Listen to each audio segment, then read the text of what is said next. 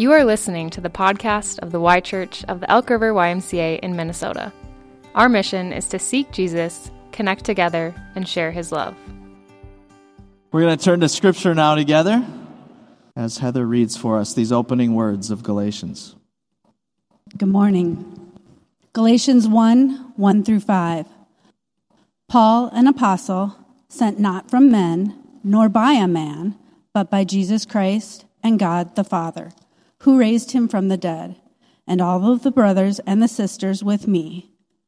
To the churches in Galatia, grace and peace to you from God our Father and the Lord Jesus Christ, who gave himself for our sins to rescue us from the present evil age, according to the will of our God and Father, to whom be glory forever and ever. Amen. Well, this year we reach a special milestone together since we started almost 14 years ago. We've been making our way through the Bible in different places each year, different books of the Bible from the Old Testament, the Gospels, and the New Testament letters. And in 2024, we will study our last remaining book of the New Testament. After 14 years, we will have studied all 27 books of the New Testament. And I think that's a pretty cool milestone.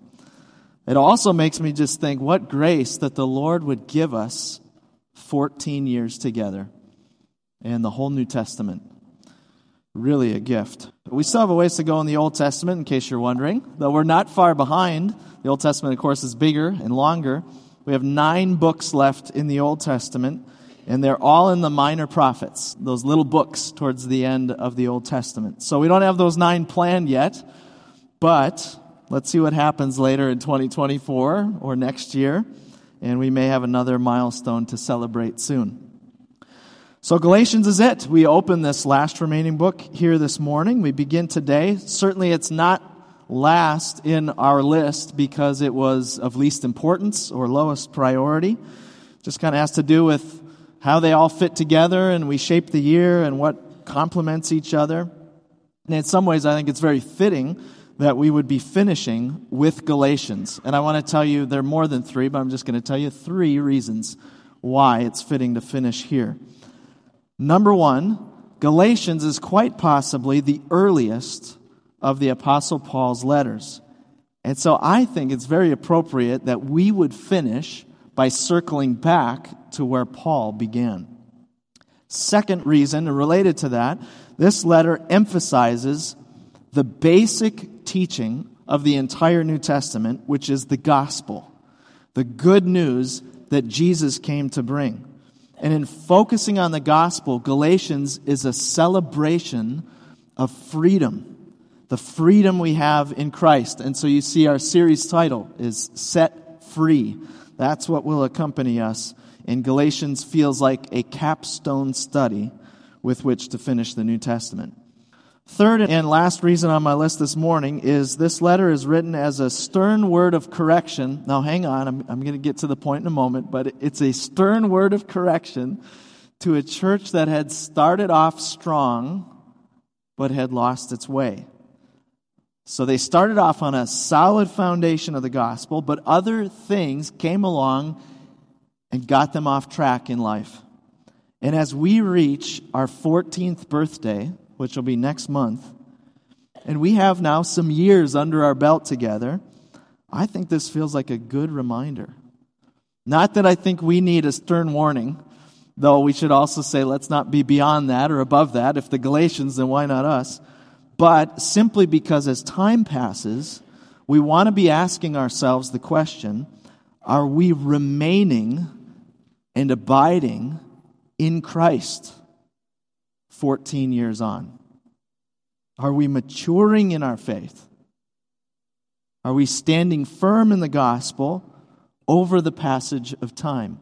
Or are we losing our focus? Are we slipping off track? Are we being pulled away by something that is more palatable than the gospel? Or shifting our priorities? So, just a few reasons why I think it's good that we finish with Galatians. This book was also extremely significant in the history of the church. 500 years ago, there was a young guy in his 30s named Martin Luther.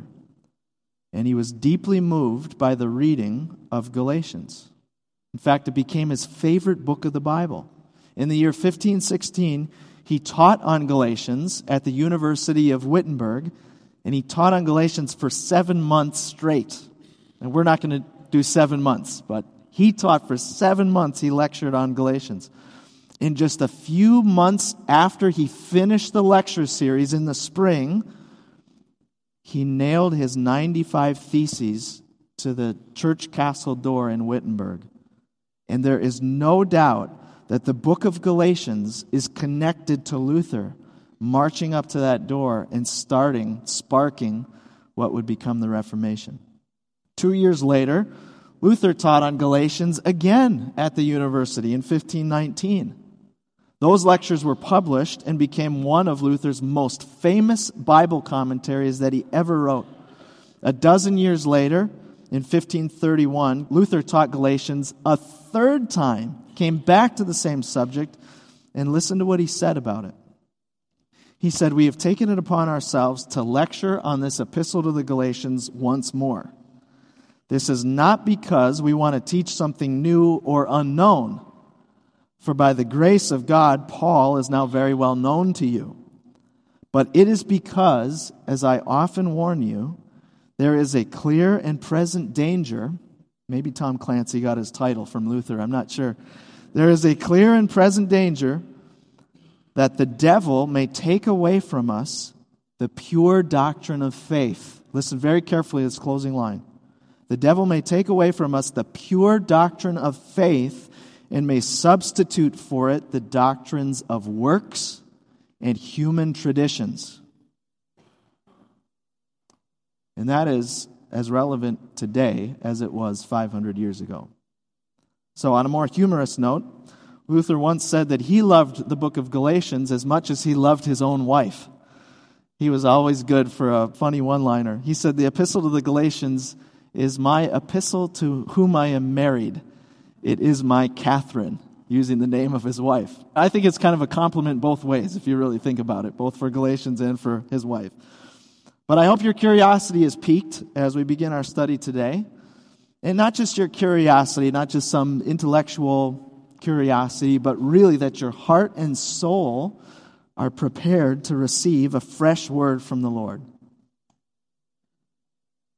I think this could speak to us on any number of ways. If you feel trapped by sin or stuck in life right now without hope, then Galatians is for you. If you're trying to figure out who God is and how to follow Him, you're trying to disentangle religion from having a relationship with God, then this book is for you. If you want to grow in your faith, if you have been walking with Jesus maybe for many years, and you desire to know more of the power of the Holy Spirit in your daily life, then Paul is writing this letter and God has given it to you. So let's come expectantly. I want to tell you a little bit about what the winter and spring will look like. We're going to study Galatians till Palm Sunday. We won't be done then, but we'll pause for Holy Week. So, Palm Sunday through Easter Sunday, uh, we'll be in a different place in the Bible.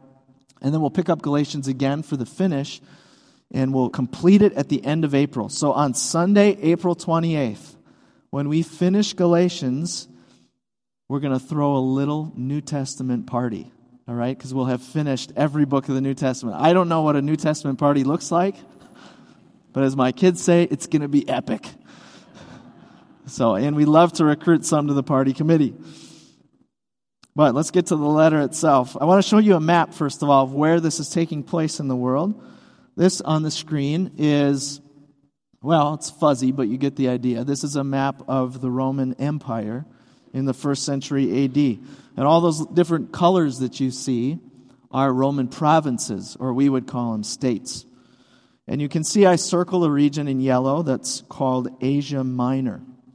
We know it today as the country of Turkey. And it is a huge area, you know, just to put it in an American context. Turkey, or Asia Minor, is the size of Texas. which is the second biggest state after Alaska. And this is where many of the first churches were planted as people spread the news about Jesus. You've got to hear about Jesus. You won't believe what he's done for me. And they carried the gospel. I want to show you a second map that highlights one of those provinces in Asia Minor. So there you see the one in red. That is the province of Galatia, right there in the middle of what we call Turkey. The term Galatians is interesting because it was used in two different ways. It was used ethnically and politically. And so, if you have a study Bible, I'm just going to bring this up briefly. If you have a study Bible, you'll notice in the background and in the footnotes that there are two different theories about where in Galatia Paul was sending this letter. Did he send it to northern Galatia? He did if he's using the term Galatians ethnically, which goes back to the Gauls in France who came over and invaded 300 years before Christ. Or did Paul send his letter to the churches in the south? If he did, he's using the term generally, the political term Galatians, which was used for the whole region. I remember having whole mind boggling lectures on this in seminary, none of which we need to go into now. But here's the key takeaway if Paul sent his letters to the cities in the south, which the majority of scholars favor, what that means on the timeline is Galatians was the first letter of Paul that we have, written only about 15 years after the death and resurrection of Jesus. So, one last map, and this one just for fun. I think it's always good to remember that these faraway places and foreign names exist in real life. You could actually go there, and here you have what Galatia looks like today central Turkey. This is the place where the Apostle Paul and other followers of Jesus walked the roads through the valleys. You see beautiful mountain regions in this part of the world. And they traveled from town to town across a place as big as Texas, carrying the good news of Jesus. And here and there during the message today, I'm going to share a few other pictures you'll see in the backdrop that show what this part of the world looks like. In fact, I've found a great theme Central Turkey hosts a world renowned hot air balloon festival. And so you'll see hot air balloon pictures in this part of the world throughout our time together. So, with that in mind as an introduction, let's get to these opening verses, verses 1 through 5. These words form the three parts of a Greco Roman letter and how it begins the author, the recipients, and then a greeting to them. So, verse 1, we have the author. We, we usually end a letter with the author, and they started it that way. It says, Paul, an apostle. Dot, dot, dot. We're just going to pause here for a moment and then keep going. Paul is the Jewish man who so strongly opposed the way of Jesus. I mean, he would have marched across Texas just to arrest those who were following Jesus. And then God dramatically reaches into his life on the road to Damascus. If you want a little introduction to Paul, you could read later today or this week Acts chapter 9, and you hear about Paul's story on the road to Damascus. At that time, he was known as Saul with an S, and then he was encountered by the risen Christ and called into ministry, the very ministry he opposed. The term apostle that Paul uses literally means one who is sent and in the New Testament, it came to mean one who is sent and commissioned specifically by Jesus. That's why that today we don't have apostles running around anymore. Apostles, that was a time bound role early in the church, those who were personally commissioned by Jesus. Because he commissioned them, they carried his authority. So, as Paul writes, as an apostle of Christ, he does so with the authority of Christ. And for you and I today, so many years removed from then, that means that apostolic authority is found in the Bible. These are the words that God inspired his apostles to write. These are the words that carry his authority. Now we'll add the next part of the verse. Paul, an apostle, sent not from men, nor by a man, but by Jesus Christ and God the Father who raised him from the dead. There you see the emphasis on what we just described. Paul wasn't commissioned by some human authority or king, but by Jesus Christ and God the Father. This is critical now as he addresses the Galatians in what will be somewhat of a stern letter. There's things that are going to be tough that he has to address. And the Galatians need to be reminded that Paul doesn't come on his own or any other human authority, but he speaks on the authority of God. I love the little add on that you see there, kind of this little piece at the end, who raised him from the dead. You know, technically, Paul would not need that to have made his point. But he never seems to need extra reason to glory in the resurrection. And here he just brings a comma and he just adds it on, like a little side note of exclamation. God the Father, he's saying to the Galatians, remember, raised Jesus Christ from the dead. It's like this little flurry of praise. And I was noticing the other day in praying with my kids at bedtime how easily our prayers, or my prayers for them, can focus on them and the things that concern them. Granted, prayer, and I don't mean to overanalyze it, prayer is just plain good. But if we're praying how the Bible would teach us to pray, then prayer shouldn't just be my thank you prayers and my prayer requests, or even my prayer requests for the other people in my life. But what I'm saying and what I'm noticing in Paul and the rest of the New Testament is that it is good in prayer to celebrate the gospel. As we pray, and as I pray with my kids, to have moments in prayer where we just say, Thank you for the power of the cross. I mean, I can so easily just pray for this boo boo and, and that problem and tomorrow's school day and on down the list. But just to find those moments in prayer where we say, Lord, you died for me.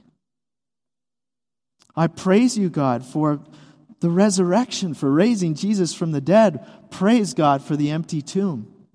I felt like I needed to hear that this week, and this little clause from Paul helped to remind me.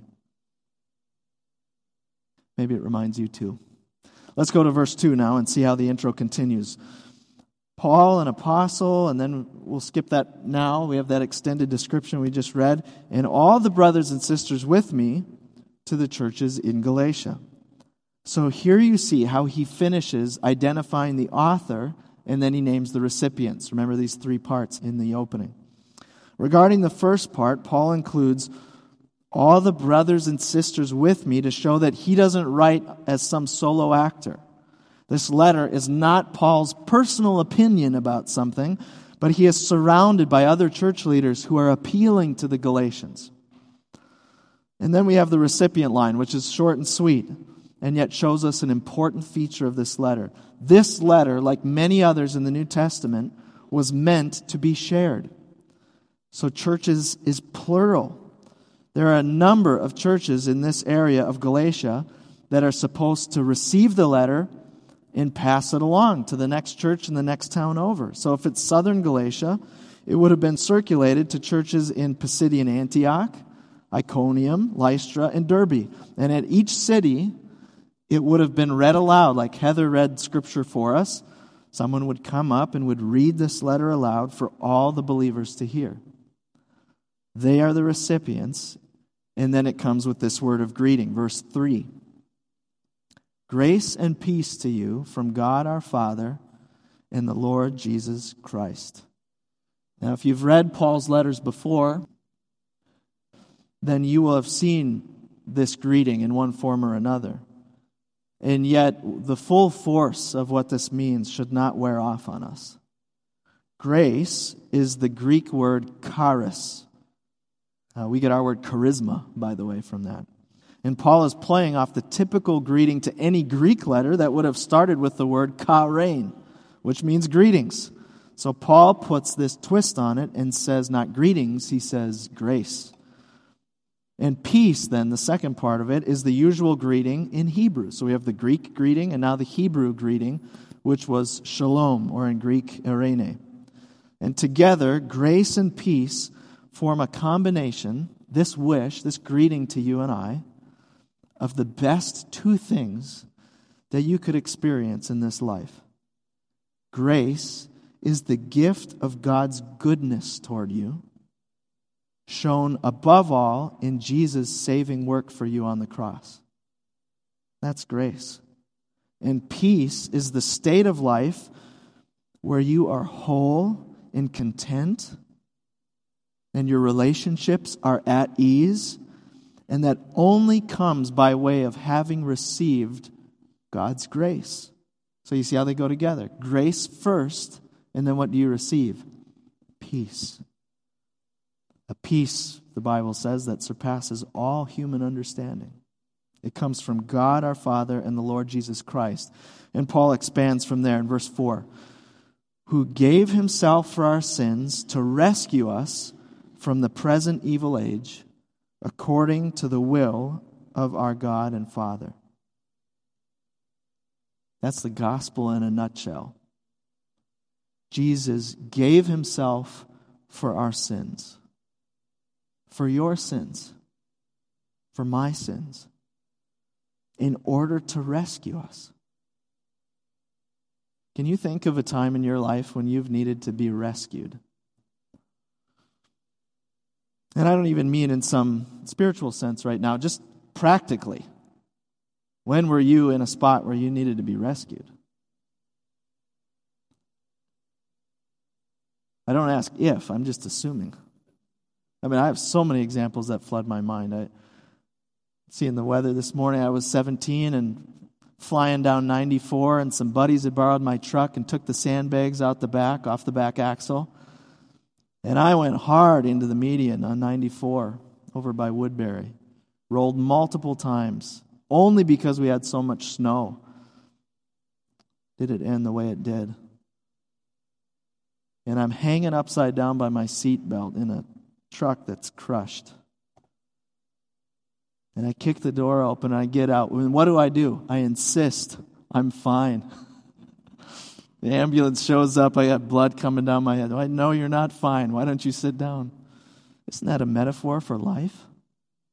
You ever need to be rescued? So many examples that we could name dumb decisions, fearing the consequences. You checked into the ER, in pain, not knowing what's going on, or maybe watching helplessly as a loved one is hospitalized. The Bible says that you and I need to be rescued above all from sin. And that's a word that you don't hear often anymore, but it is our basic need. We sin against God we sin against others. By nature, we are selfish. And we're stuck in a world that has gone haywire. I mean, you read the line, this present evil age. yeah, that's pretty much it. So God sends us a rescuer. We just celebrated, didn't we, at Christmas? He sends the rescuer in his son. And, Galatians says, it was his good and perfect will to do so. God didn't have to do that. His hand wasn't forced, and yet he wanted to. His good and perfect, pleasing will. And that leads us to verse 5 to close. To whom be glory forever and ever. Amen. This is the only letter that starts with doxology. Usually, Paul ends this way. He clips it right on at the beginning in Galatians. We finished 2023 a week ago ascribing praise to God in Psalm 65, if you were here on New Year's Eve morning. And we begin 2024 ascribing praise to God in Galatians by saying, Glory to God. What are we doing? Other than recognizing the praise and worship of which he is worthy. So there's our introduction to Galatians. I don't know, as we did our table question, what goal, wish, or prayer came to mind for you for 2024, but maybe Paul's words give us some orientation. something that puts all other things into perspective. That God saved me from sin, that He raised me to new life in Christ. And in the end, I have an eternal home waiting for me in the glory of God. Let's bow in prayer together.